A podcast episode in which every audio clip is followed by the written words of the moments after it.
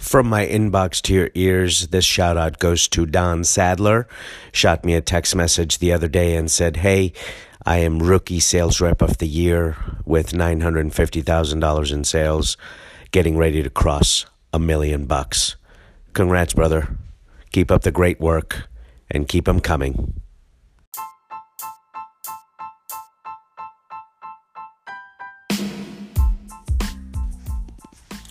Yo, what up, podcast? The conversation today we're having is believing in yourself as a sales professional and really understanding that the first step to, to this kind of success in sales is a lot of hard work and effort. And when you have a lack of self confidence, it's going to be super evident to others and cause them to sort of hesitate to doing business with you.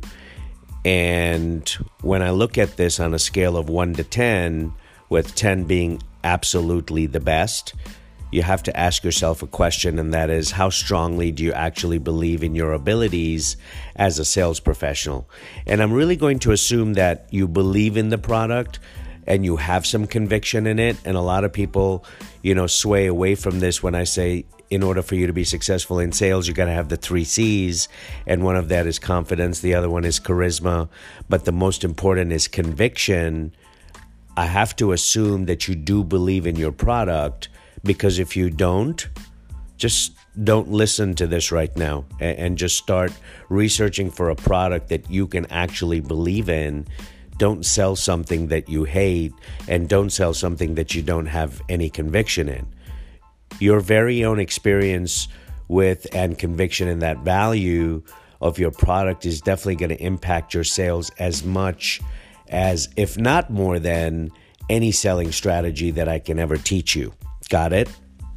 So, back to the original question do you actually believe in yourself? Do you believe in your abilities, your competence as a sales professional? I really want you to think about this you you you probably are not equally good in all of the areas of the sales process and a very, very few people are and that's okay that's all okay but if you believe yourself to be great at prospecting and pulling in self-generated sales without having to you know depending on the company to give you the appointments you might be doubling your presentation time or maybe presenting once to the non decision maker and then again to the real decision maker.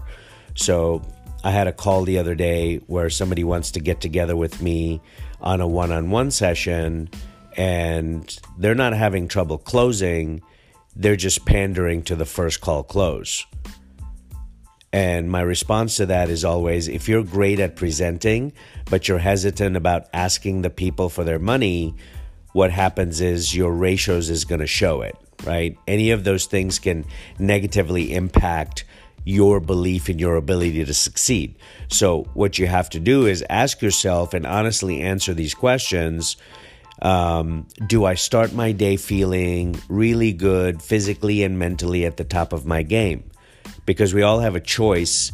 You have to choose where you're going to be as soon as your feet hit the ground. Right? The, the other question you have to ask yourself is Is my day well planned? Did I, you know, carve out some time to go ahead and get organized? Maybe allowing time in my calendar for emergencies, or am I going to figure out what my schedule is going to be when I get to work, right? Um, is my hair well cut and styled? Are my nails manicured, even if they're self manicured? Does my clothing fit well? Is it comfortable? Is it pressed? Is it clean? You know, is my mode of transportation in good repair and clean? Uh, do I have my oil changes done? You know, all of that stuff. Are my presentation materials so well organized that I could just give a sound presentation?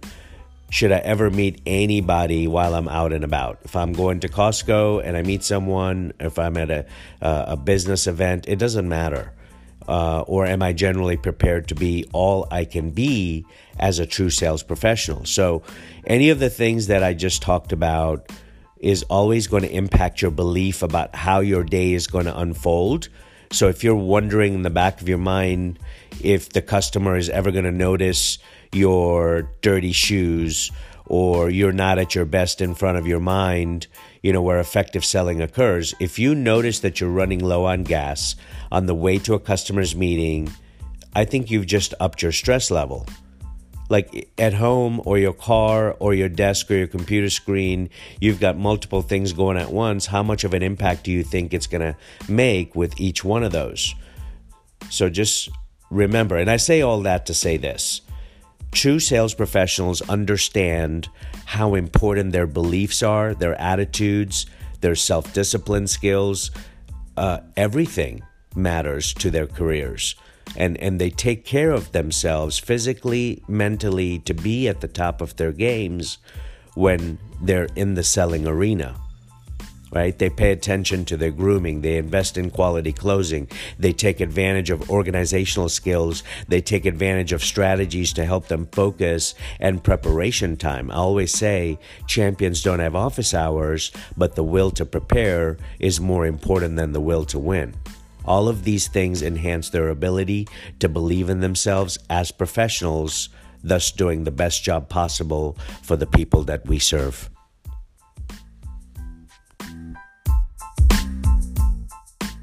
Hey guys, thanks so much for listening to the audio experience. It would mean the world to me, and I mean the world to me, if you could go leave a rating on iTunes. Your word of mouth is my oxygen.